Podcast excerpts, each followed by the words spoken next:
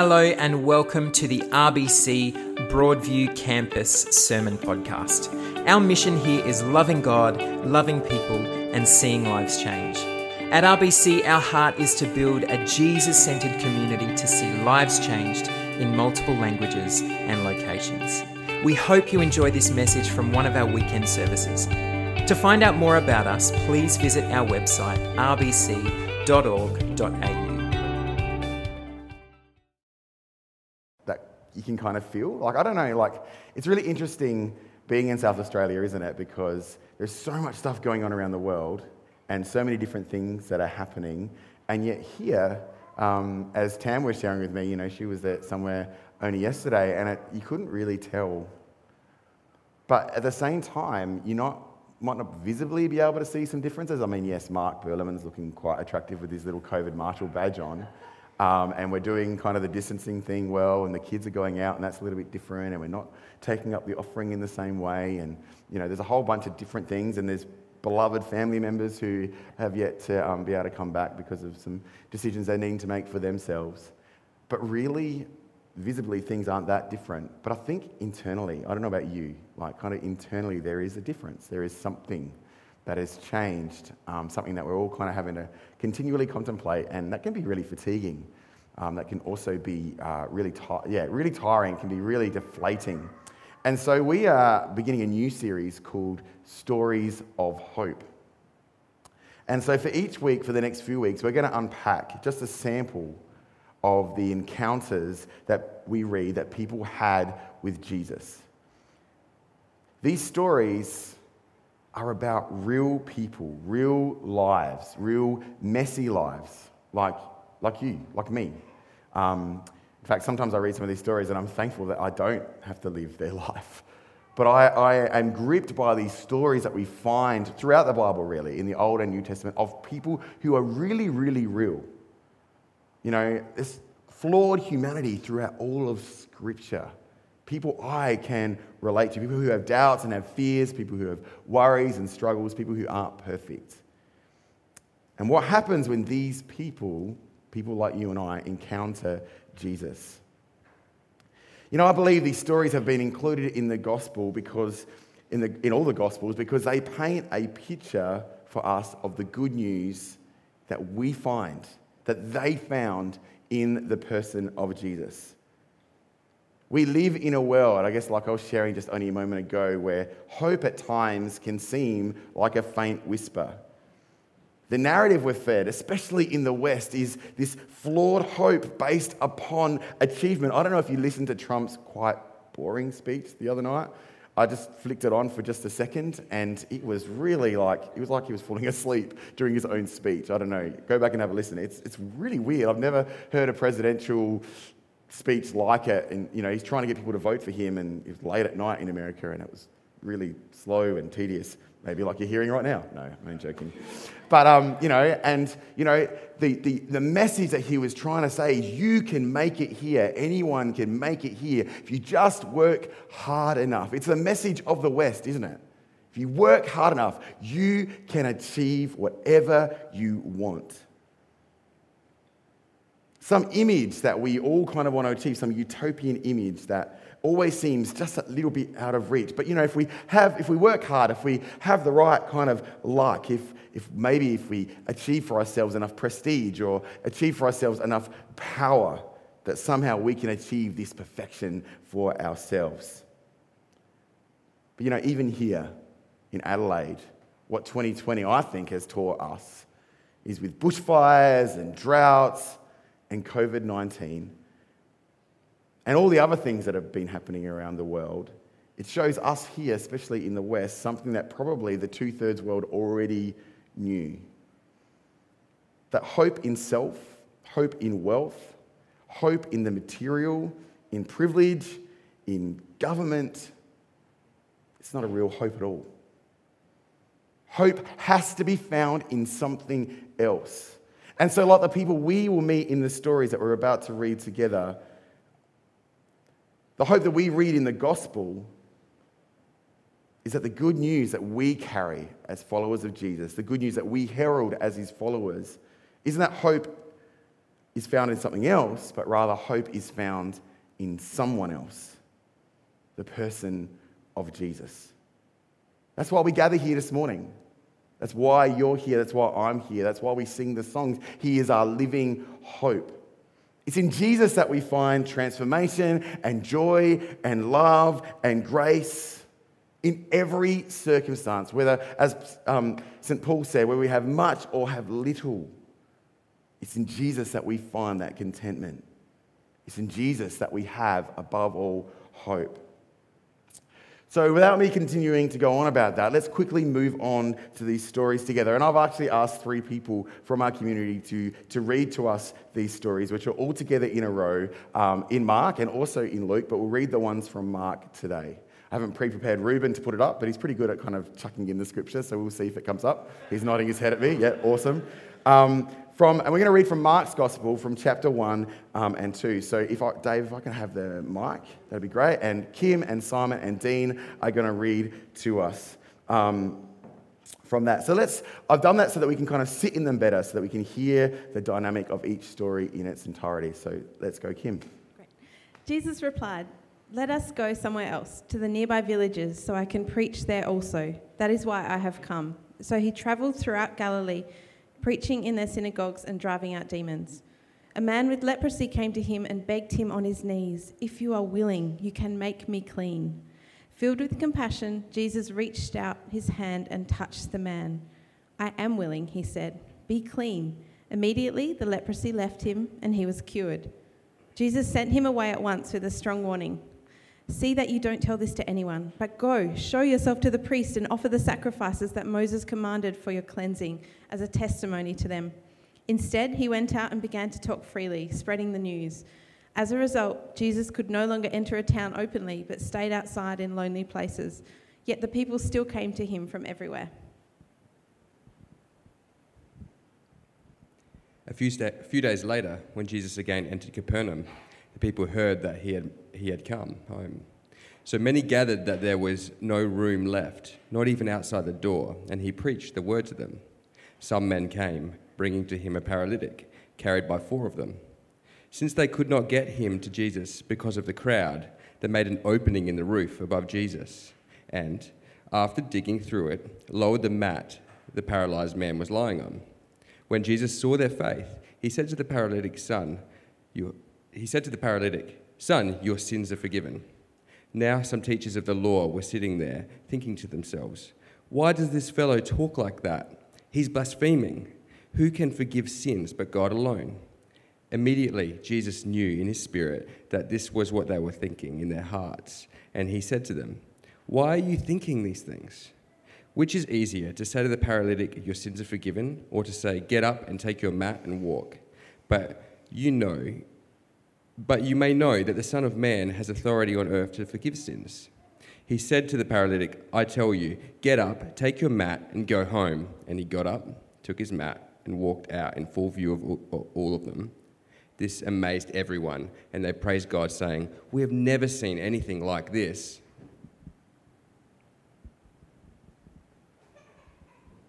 And Jesus went out again beside the sea, and all the crowd gathered about him, and he taught them. And as he passed on, he saw Levi, the son of Alphaeus, sitting at the tax office. And he said to him, "Follow me." And he rose and followed him. And as he sat at the table in his house, many tax collectors and sinners were sitting with Jesus and his disciples, for there were many who followed him. And the scribes and of the Pharisees, when they saw that he was eating with sinners and tax collectors, said to his disciples, "Why does he eat with tax collectors and sinners?" And then, and when Jesus heard it, he said to them, "Those who are well have no need of a physician, but those who are sick, I came not to call the righteous, but sinners." Thanks, Kim and Simon and Dean. That was really great. Um, it was really good to kind of hear the different stories um, from different voices. You know, in the middle of these three incredible stories, we we hear these three statements by, by Jesus, these incredible, amazing statements, which I'll explain a little bit later, and they are, "I am willing be clean. That's in the middle of the first story. Son, your sins are forgiven. That's what he says to this able man. Follow me. That's what he says to Levi. It's these three statements that tie these three stories together and point to the new hope found in Jesus. These stories end with the words of Jesus. Did you hear as Dean shared them, where it says in Mark two seventeen, where he says plainly, I have come not to call the righteous, but sinners. This triplet of stories form part of the beginning of Mark's gospel. His gospel headlined by the words we read in chapter one, verse fifteen, where he says, the time has come. The kingdom of God has come near. Repent and believe the good news. This triple appears almost word for word as well in Luke, where Luke two begins to share about the ministry of Jesus that would ultimately lead to the cross. This is clearly an important story. His gospel is headlined by these words, the words spoken by Jesus as he began his ministry. These are found in chapter four, verse eighteen and nineteen. Jesus, speaking in the synagogue of his own hometown, says this. He says, the Spirit of the Lord is on me because, because he has anointed me to proclaim good news to the poor. He has sent me to proclaim freedom for the prisoners and recovery of sight for the blind, to set the oppressed free and to proclaim the year of the Lord's favor. So there is something clearly deliberate when we see both Luke and Mark share these stories right at the beginning of their Gospels. Events that happen so soon after Jesus' declarations. See, there's something in these stories that speak of the good news of what God's kingdom coming near looks like. What Jesus was truly about. What the Spirit of the Lord had anointed him for. What he was bringing into a dark and broken world. Seen in these three phrases. Be clean. I am willing, be clean. Your sins are forgiven, and follow me. These speak of the hope that joins these three stories together. I believe that what makes these stories, these statements, so important to both of these authors is because right up front they deal directly with one of the real problems of sin. Why Jesus came. One of the real problems, that being the pervasive nature of shame. Something that affects us all. You see, right at the beginning of, of the Bible, we see in Genesis three that when sin entered the world, there was shame. Shame that broke the intimacy that we, the created, had with our Creator. Shame that broke the intimacy between Adam and Eve. Suddenly they wanted to cover themselves. We read in Genesis three, after taking the fruit of the knowledge of good and evil, that Adam and Eve heard the Lord God walking in the garden in the cool of the evening, like he always did, and instead of running to embrace him, they hid themselves. They hid because they suddenly realized for the first time that they were naked. They were, the, for the first time ever in human history, feeling shame. They were ashamed. They felt small and vulnerable and broken. They felt, more importantly, on the wrong side of the relationship that they had with God. This most intimate relationship between Creator and created. There's a, a gifted secular um, speaker and professor who has spent decades looking at the psychology of shame. Her name is Brené Brown, and she writes this.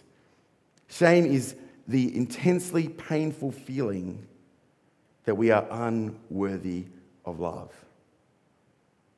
Have you ever felt that? Even for just a moment.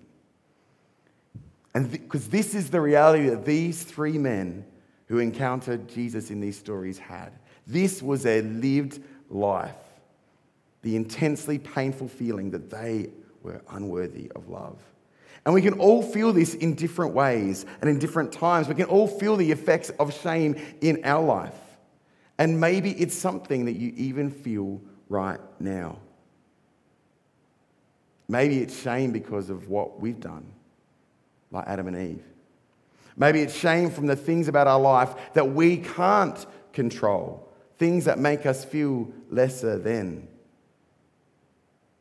We see that in these stories. Maybe it's the shame that others, that society places on us. You see, in these stories, for these three, when they encounter Jesus, they find in his presence grace and love. They find in him that the oppression of shame begins to dissolve, that somehow their lives begin get washed clean, that they have a new start. And what was before is suddenly replaced with forgiveness and inclusion and purpose. And so when Jesus encounters the man with leprosy, because of what his life was all about, because of how separated he was, he has one request: make me clean. You see, this man by law had to live outside of the town. He had to live near graves and in caves, never able to be in community again. It was a kind of living death that he lived every day. And by Old Testament law, he had to live like that. He had to live as though a mourner at a funeral. He had to tear his clothes. He had to let his hair hang loose. He had to cover his upper lip or moustache. He had to be obvious to all, a bit like wearing a COVID badge. He had to be op- obvious to all from afar that he was unclean, untouchable. Because if anyone went near him, they became ceremonially, spiritually, socially unclean themselves. And so his words, "make me clean," were more than just about his healing. They were a social statement. I want community again. And we read in the second story, later we hear that in the, the house of where Jesus was living in Capernaum, that it was full of people, it was full of Jewish leaders and teachers, probably influencers and others who had gotten there early to kind of get in there. They had registered early and got into the room. They'd done all the stuff. He, they were drawn to his teaching. They were hungry to hear what he had to say. They wanted to be with this man who had become so popular. They wanted to know what was happening next. They wanted to be the ones who could tell others on the street what they had seen for themselves. They wanted to hear his teaching, see his miracles. And it's this crowd of people packed into this house that become covered with dirt and dust as a group of friends, desperate for their friend's healing, dig through the roof and lower their clearly disabled friend down at the feet of Jesus. You can imagine what they were wondering at the same time. I mean, apart from what the... As they looked at Jesus, as he's lowered there, and they're looking at Jesus' face. Will Jesus be angry at the intrusion? You know, maybe Jesus was on a bit of a roll. You know, preachers get on a bit of a roll. Maybe he was kind of on a bit of a roll, and now this thing has kind of happened, and no, that happens sometimes when you're preaching or sharing publicly. Will he be annoyed at that intrusion? Will he be annoyed at the at the at the at the property that's now being destroyed? I mean, how do you rebuild a roof that's been dug in? Will he be annoyed at that? Will he heal the man? What will he do? And I don't know about you, but hearing the words, "Son, your sins are forgiven," seems like a strange response when you read it today. I know when I was a kid and would hear this story in Sunday school, it was a really weird answer that Jesus would give, something that as a young kid I found a bit hard to understand. I understood the next bit, the healing bit, but what was all this about? But to have a disability in ancient culture, to have a disability in Jewish culture, was believed to be a sign of God's act of humiliation upon those who had gravely sinned. Act upon the family, act upon the individual. We read actually in John nine where Jesus' disciples question Jesus about a blind man that they meet, about whose sin caused him to be blind. Because this was a common belief. To have a disability was shameful in most ancient societies, and it was horrible if you were Roman, because it often meant that if you noticed that a baby had a disability, they were just left out in the elements to die, rejected by society.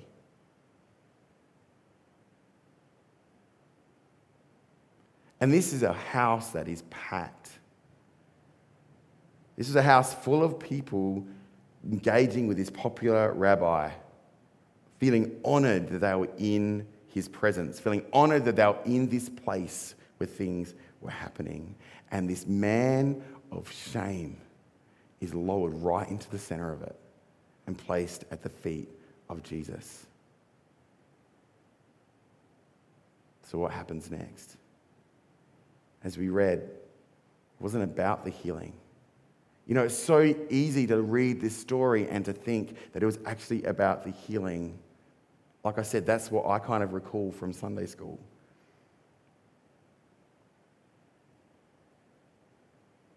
It's easy to read the story before and think that that was about healing too. To read this story about the paralyzed man and think it was about grabbing the mat and walking, but it never was. The centerpiece of hope for all these three stories, the centerpiece of hope for this story with the paralyzed man, is found in the words, "Son, your sins are forgiven." It's seen in, in Jesus reaching out and touching his hand and touching the leprous man, saying, "I am willing, be clean." You see, in his touch, Jesus defied the law of society, defied religious law. He could have called from afar, from one point five meters or the length of a kangaroo. He could have chosen not to touch him, but instead he chose to touch him. His human touch would have been the first touch that this man would have felt in a very long time. It was the first of a new life in community that Jesus was leading him into. And so Jesus says, "Go to the priest. We welcome back into society. Do the cleansing. End this living death." And the power of the story of this paralyzed man is that in his healing, like the leper, there was a much deeper purpose. That the healing itself actually pointed to a greater authority, the authority to give the grace of God. You see, in Jesus we find too the restoration, the forgiveness of God. He begins in us the renewal of all things. A foretaste, Paul says. This is our hope. In Jesus, our spiritual shame is removed. He ends our living death and replaces it with life and life in abundance. The hope of Jesus is complete restoration. Restoration to community as it was always supposed to be. And it begins with receiving his forgiveness and grace. You know, I've been thinking about the man on the mat. He had lived his I don't know how much of his life, but he lived a fair portion of his life paralyzed. What's it take for him to answer the call of Jesus to stand up? You know, I don't know about you, but if, if I had experience upon experience upon experience upon experience and upon experience of not being able to stand, what was it that made him feel like he could? I want to suggest to you today that it was being in the presence of Jesus and knowing his forgiveness. You know, each of us can have experience upon experience upon experiences that tells us that we can't. Experience upon experience upon experience upon experience of feeling unworthy. But when you know the presence of Jesus, you can stand.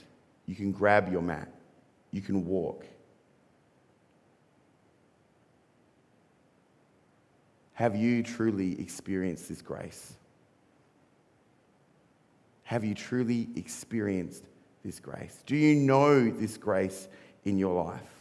Because Jesus is the King of the kingdom of grace, a kingdom for the marginalized, for the blind, for the spiritually sick, for the lost. He came to release those oppressed by shame, to set free those captured by shame, to set them free by his Spirit, to invite them, to include them into a new community. And so, in the third story, we find Jesus on the road, where he encounters Levi, otherwise known as Matthew. Being a tax collector, he was there to represent his master and to collect the toll from crossing from one kingdom to the next. He was despised by society because he represented the oppression of Rome that they daily lived with.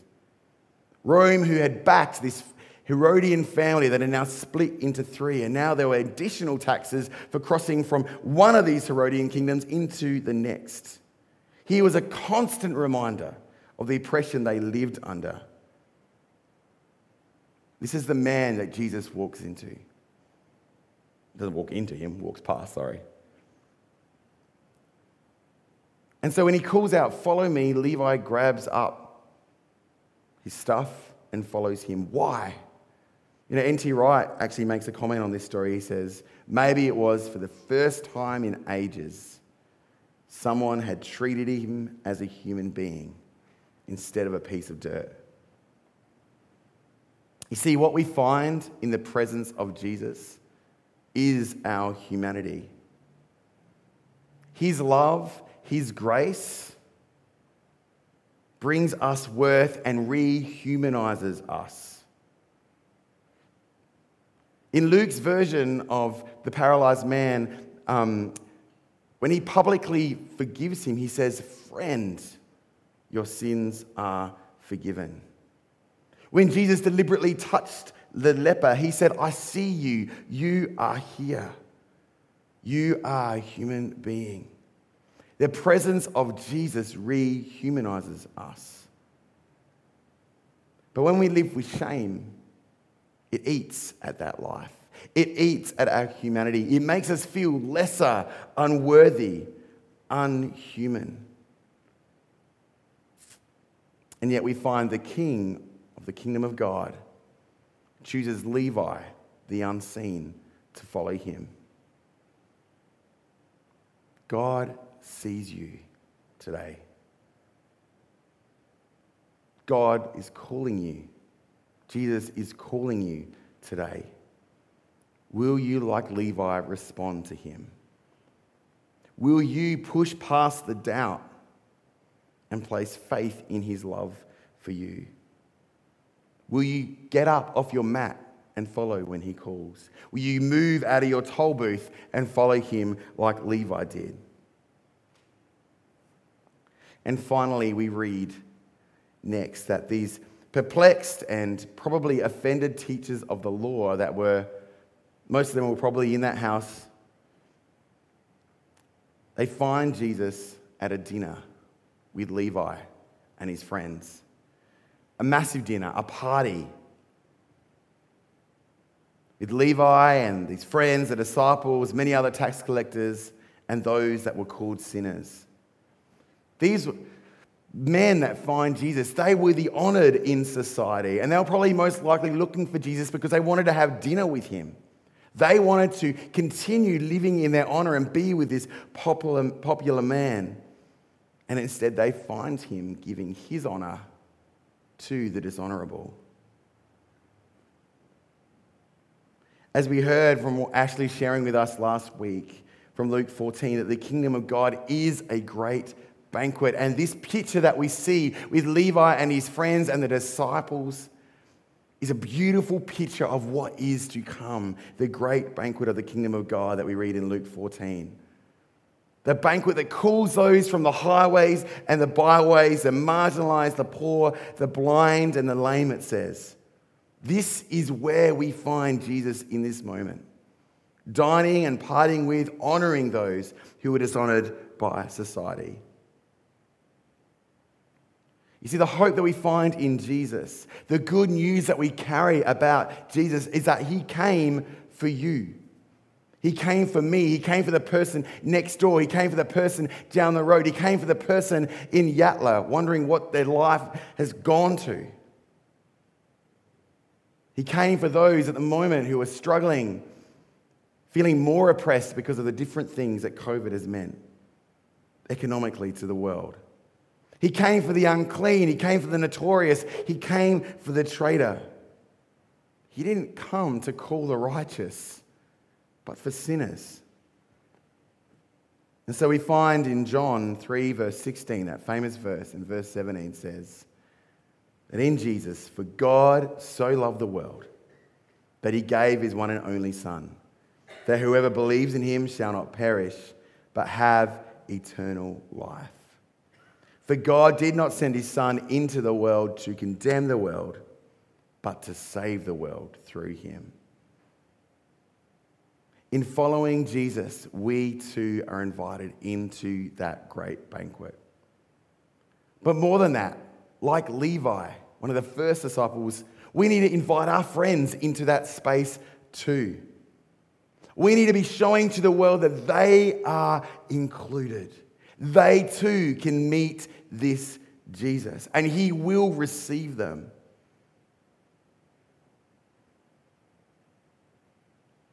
This group of people sitting there, this party, honoured. The dishonoured being honoured, while the honoured sat outside, not wanting to come in.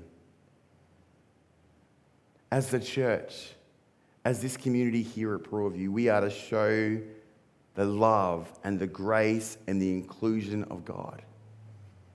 We are to actively work against, speak against the pervasive nature of shame. We're to speak against fear. We're to humanize and honor others. We are to point them towards the kingdom by sitting alongside them, maybe in their darkest, most messiest moments. See, this is the faith that moved the heart of the Son of God. A group of friends, desperate, digging through a roof to lower their friend at the feet of Jesus. It's their faith, not his faith, to which Jesus responds. And it's in who we decide today to include, to embrace, to encourage, to sit with. It's in this that we point to the hope that we have in Jesus.